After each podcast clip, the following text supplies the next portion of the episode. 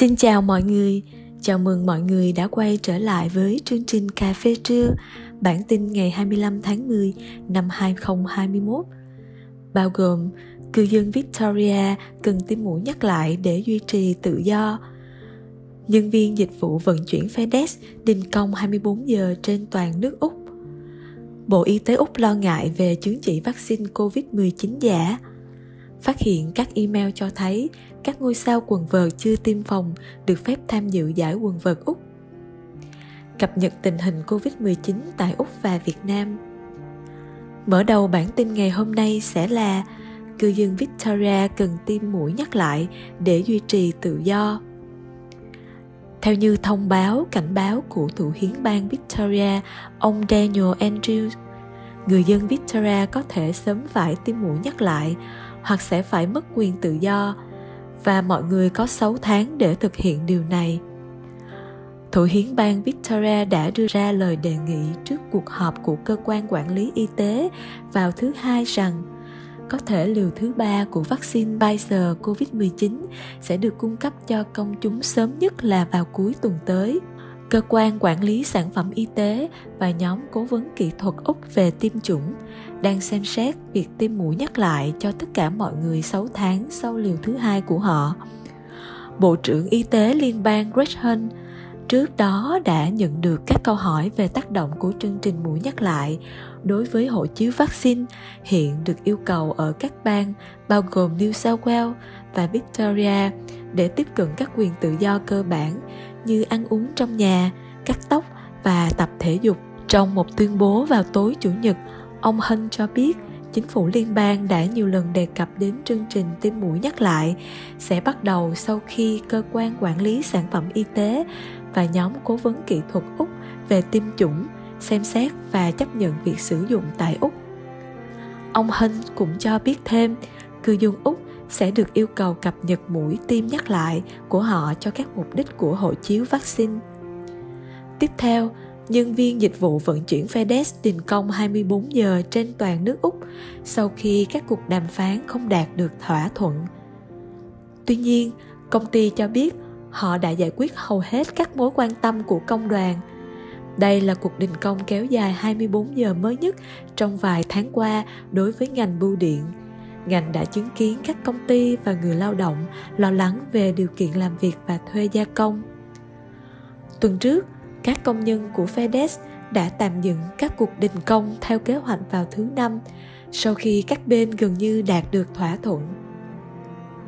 Nhưng thư ký quốc gia của Liên minh Công nhân Vận tải Michael Kent cho biết các cuộc đàm phán đã đổ vỡ vào thứ năm và FedEx đã từ chối yêu cầu gặp lại vào thứ sáu để cố gắng ngăn chặn cuộc đình công vào thứ hai người Úc đang phải đối mặt với thời gian chờ đợi giao bưu kiện lâu hơn bình thường.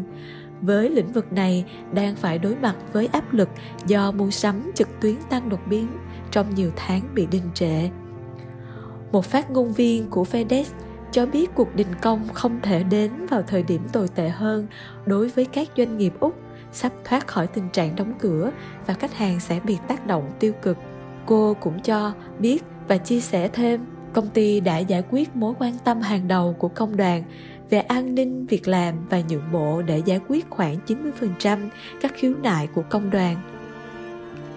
Sau đây là tin về phát hiện các email cho thấy các ngôi sao quần vợt chưa tiêm phòng được phép tham dự giải quần vợt Úc. Một email được gửi tới người chơi cho biết các vận động viên chưa được tiêm phòng có thể đến Úc bất kỳ lúc nào sau ngày 1 tháng 12 nhưng sẽ phải trải qua giai đoạn cách ly khách sạn nghiêm ngặt, kéo dài 2 tuần bắt buộc, đồng thời phải kiểm tra Covid-19 thường xuyên. Những người chơi đã được tiêm phòng đầy đủ cũng có thể đến bất kỳ lúc nào sau ngày 1 tháng 12, nhưng sẽ không bị yêu cầu cách ly khi đến và sẽ có hoàn toàn tự do đi lại.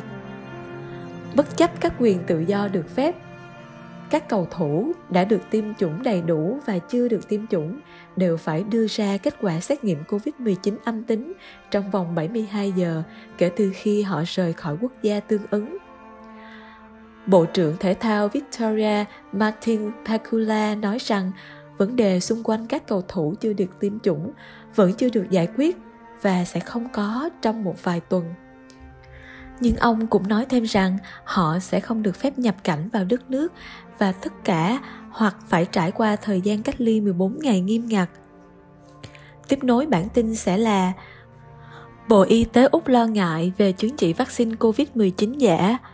Giấy chứng nhận vaccine COVID-19 giả ngày càng xuất hiện nhiều trên mạng, với việc người dùng có thể sử dụng một số trang web để sản xuất tài liệu giả trong vòng chưa đầy một phút. Các tài liệu COVID-19 giả mạo đã trở thành một vấn đề ngày càng tăng đối với các cơ quan, chức năng y tế khi các thành phố như Sydney và Melbourne bắt đầu mở cửa sau nhiều tháng bị khóa cửa. Service Australia cung cấp các tài liệu vaccine hợp pháp và cho biết chính phủ nhận thức được các trò gian lận liên quan đến các tài liệu giả đang được lưu hành. Chính phủ hiện đang phát triển các bằng chứng về giấy chứng nhận tiêm chủng và dự định tăng cường các biện pháp an ninh để giảm thiểu rủi ro do giấy chứng nhận giả gây ra cho cộng đồng. Cảnh sát cho biết, bất kỳ ai có thông tin về việc mua bán hoặc phân phối các tài liệu nhận dạng lừa đảo nên liên hệ ngay với Crime Stoppers.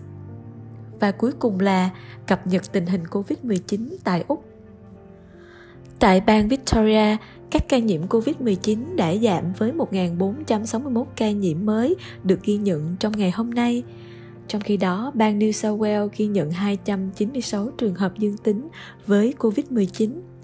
Tại Việt Nam, thành phố Hồ Chí Minh ghi nhận 966 ca, Bình Dương có 524 ca và Đồng Nai là 429 ca. Vậy là tin về Covid-19 đã kết thúc bản tin cà phê trưa ngày hôm nay. Cảm ơn các bạn đã lắng nghe. Mọi đóng góp ý kiến, xin vui lòng để ở phần bình luận bên dưới. Hẹn gặp lại tại bản tin trưa ngày mai. Xin chào và hẹn gặp lại.